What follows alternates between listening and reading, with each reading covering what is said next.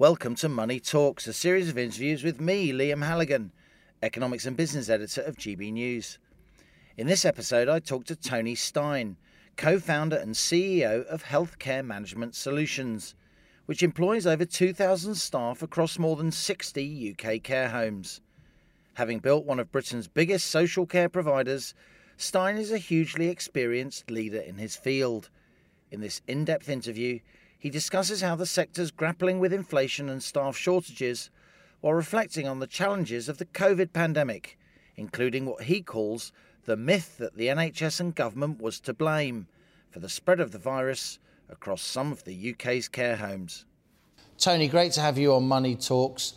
You're in charge of 60 odd care homes.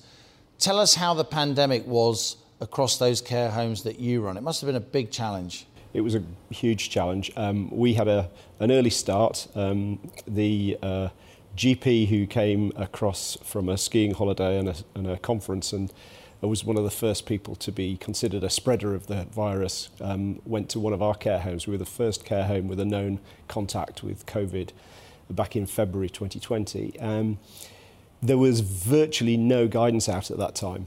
Um, Public Health England and CQC hadn't really got going at that point. So we were pretty much making it up on the fly. But I have to say that that early jolt for us really gave us a bit of a head start. So in the first wave, we had a remarkably low death rate in our care homes. Um, we learnt a lot very quickly. We learnt how to communicate very clearly with our staff and our relatives and our residents. And um, it stood us in really good stead. Um, the trickiest part, though, for the whole of, I think for the whole sector and for us, was that manage, managing that uh, issue of uh, transitioning staff backwards and forwards to home and back into the services and making sure they, they weren't bringing the virus in and where we did have outbreaks that the staff didn't blame themselves. There was an awful lot of that. So there's a lot of emotion in the, in, in the whole of the pandemic for the staff. And I think people forget that. So two years on now, what we are seeing is there's quite a lot of um, mental exhaustion, emotional exhaustion amongst the workforce, and we've lost an awful lot of people. And I think people are, are missing that, that uh, at a fundamental level. We've got staffing issues in the care sector anyway, mm. and the pandemic's really exacerbated that. So a lot of really good managers have left. Um, we've lost years and years of experience, and, and finding a way to replace that is, is tricky. So that's where we are. As a GB News uh, presenter, as a Telegraph columnist, I get lots and lots of emails. Um, my impression from my own family's experience, from people that correspond with me about the care home sector during the pandemic is, is mixed. There's an awful lot of praise for individual care home staff, even for some care homes per se, but there's also quite a lot of anger, particularly about trying to access loved ones during the pandemic. And you've lived and breathed this now for getting on for two years, Tony, and, and we can talk about that. But before we talk about that very human frontline aspect of what you've been dealing with across the 65 care homes that you're responsible for, spool us back to that time when it became clear that what the NHS was doing was moving old people, elderly, vulnerable people out of the healthcare system and into care homes. And many of those people, it turned out, unfortunately, already had COVID. How was it like? How was it dealing with that? Oh, I'm so so glad you asked me that question because this is one that's really taxed me over the last couple of years. Um, the the myth that is going around is that somehow the NHS and the government were in some way culpable for deaths in care services as a result of discharging untested people into care homes. And I say it's a myth. Mm. And it's a myth because as a care home operator, I have a statutory obligation to refuse to take anybody into my care home who I believe I can't care for safely. Mm. That's my responsibility alone. You know, the government, they don't the NHS don't send ambulances around to care homes and just boot people out and say, here you go. This is not how it works. So we took a view right at the beginning that if the country was to survive the pandemic, we all had to work together our staff are trained in the management of um, uh, contagious disease, um, and we we had to decide very quickly which care homes we felt were capable of managing that process, were capable of isolating people that came into our home safely until we knew they were um, not COVID positive. And some homes we felt could do that, and some homes we felt couldn't for a variety of reasons. Maybe the layout of the home, maybe the dependency of the uh, residents in the home. And we had a very, very, as I say, very low death rate during that initial first outbreak. I think it's unfair for operators to point the finger anywhere at themselves other than themselves. If they took people into their homes and they didn't know whether they were positive or not, but they couldn't safely manage that, they shouldn't have taken them. So, really, it's not an issue of government. This is not an issue of NHS uh, policy and process. It's an issue of, you know, how did the operators manage their care homes at that time? So that's very interesting. You know, few people in the country as as experienced as you in in this sector. You are literally an industry leader. Healthcare management solutions is a major name, and you're a major name in this sector. And you're saying it wasn't the NHS's fault; it was the fault of individual care home operators not being able to handle the situation when they had uh, basically accepted that they could handle it by allowing the people into their care homes in the first place. They accepted them. You know, it's no. If you take somebody into your home, you're effectively putting your hand up and saying, "I can safely, safely look after this individual." if they felt that there was a risk that maybe they were COVID positive, but they couldn't be certain that they could isolate them properly, they couldn't manage the, the barrier nursing, they couldn't, they couldn't handle the, um, the infection control within the environment that they had, they should have just said no. And that was perfectly their right to do that. So no, I don't. I don't think that's. I think that's a myth, and I think that's something that we should get out of our heads. Um, I think you mentioned the visiting as well and, and mm. the way that other operators have handled that through the pandemic. This is, this is another issue that I think people forget that as a highly regulated business, we have to follow guidance.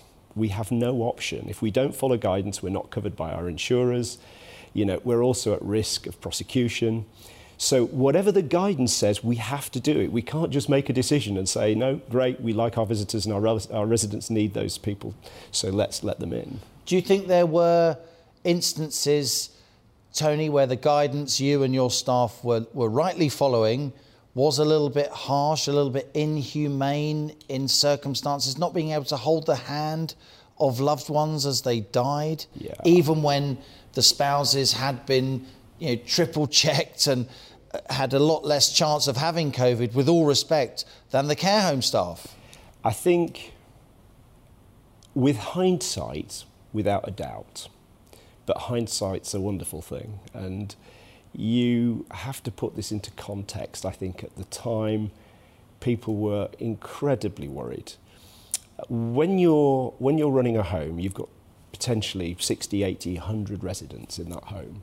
The idea of allowing somebody in who, and you've got to remember as well, we, you say been triple checked. Mm. At the beginning, for the first, what, six, seven, eight months, testing wasn't ubiquitous, you know, in the way it is now. We didn't have access to that.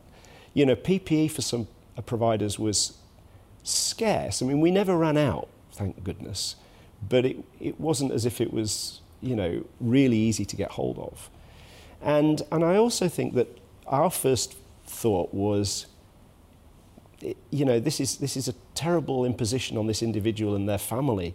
But if 60 people die as a result of this, you know, of us saying it would be it nice. It is an environment, in all fairness to you, with people we know to be extremely vulnerable, obviously, by definition, elderly, often, unfortunately, with uh, medical conditions and uh, immunity issues, of, of, of course.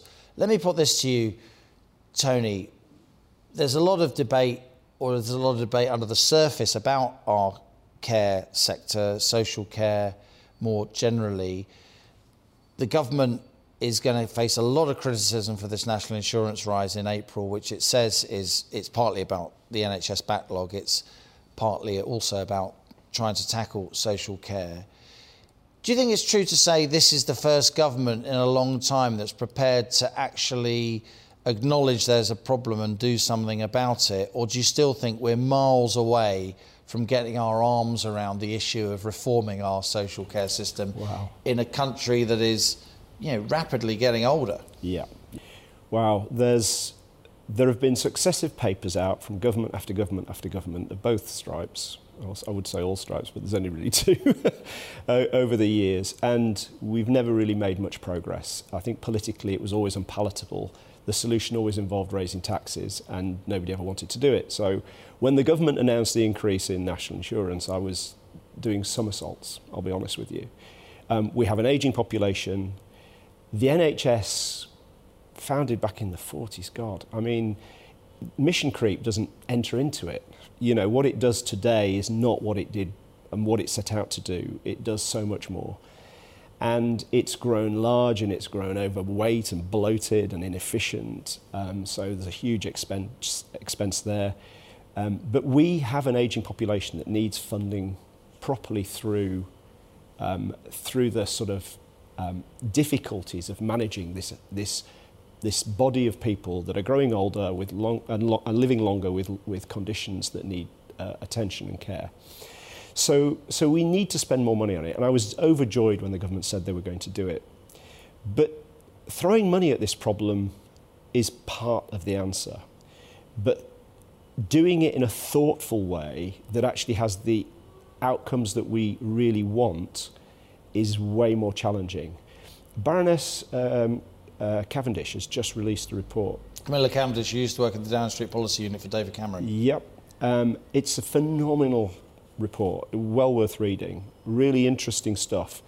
A lot of it is, it comes under the heading of statements of the bloody obvious for anybody who's worked in the care industry for a long time, but there's some really thoughtful stuff going on in there. My hope is that we combine the extra cash that we're raising, it's 11 billion or whatever it is a year, and we use that to, to put into place some of the things that she's recommending. One of the key things is combining budgets because over over of health, of NHS, and health social and care. social care. Because at the moment, what you find is that local authorities don't want to assume the responsibility of paying for people's care. You know, they want to keep that with the NHS as long as possible because they're running out of cash. They don't have the money. Some areas of the country, some local authorities are really desperately hard up. Um, we've seen that in the past. I think it was in Northamptonshire that went to special measures. You know, and there will be others that will go the same way, and particularly with inflation flying in as it is this year. You know, so what we need to do is we need to make sure that people's that the decisions around people's care are made based on what's good for those individuals first and foremost, but also what's economically the right thing to do for the country. So leaving somebody languishing in a very expensive acute hospital bed for as long as possible because the local authority Bed doesn't blockers. exactly but the local authority doesn't want to take that responsibility. Madness. Is, is madness. It's it, from UK PLC perspective yeah. it's nonsense. So we've got to combine those budgets. We can keep decision making local mm. but we need to centralise that funding. So that's the first and foremost issue. Um, but again so many other things that need to be addressed but Cavendish's report is really really interesting. Final question Tony. Staff uh, there's a lot of uh, talk that um, there's a shortage of staff in care homes. There's a lot of uh, anecdotal evidence that the shortage has got worse since uh, Brexit and the end of freedom of movement. How is the situation across your 65 care homes, and what can we do to encourage more people into the sector? It's challenging, really challenging. Uh, that's the first thing to say. Um, no question about it. Uh, very, very hard to recruit. We've had to um, stop admissions in some of our homes because we can't um, recruit the staff to, to look after the people. Um, and that's something that I'm hearing from many of my uh, peers across the, across the sector. Um, in fact, that's the only thing in the uh, Cavendish report that I disagree with because she says uh, she thinks that that problem's going away now, but absolutely not. Recruitment's still a major issue. Um, one of the other things, though, is, is the long-term solution is easy. The long-term solution is, is to pay a wage to care workers that's com- commensurate with the responsibility that comes with that job. It's a very responsible job. It's actually a very difficult job. I've, I've, I've done the job of a carer and it is remarkably hard. And it's not a minimum wage job by any stretch.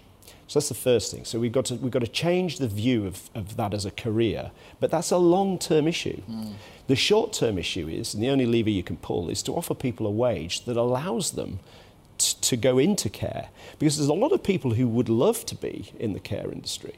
They would love to, act, to, to, to take a job as a carer, but can't afford to mm. because it just doesn't pay enough. So if we, can, if we can crack that one in the short term, that's the way to do it. People talk about training as if this is another panacea. It's absolutely not. It's like having an army. You can't have everybody as a colonel. We need some carers at, at the sort of base level to carry out care work. We also need to give people a way of progressing through the system, but, but you know, we, we, we need people at all, all levels within the industry. So I think um, trying to change public perception, giving people a decent uh, wage that's commensurate with their training and their experience, that's really important.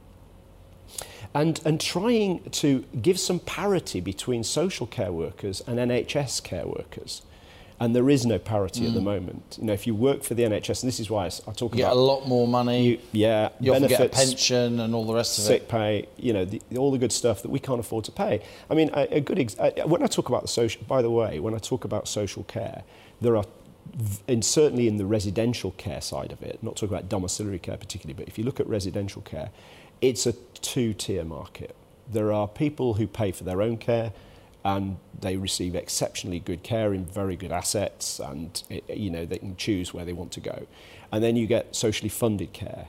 And the socially funded care is a real challenge at the moment. We're losing beds at a huge rate and that's going to accelerate this year. There are places in the country where you cannot get beds particularly for nursing because the operators can't run the homes for what they're getting paid by the local authorities.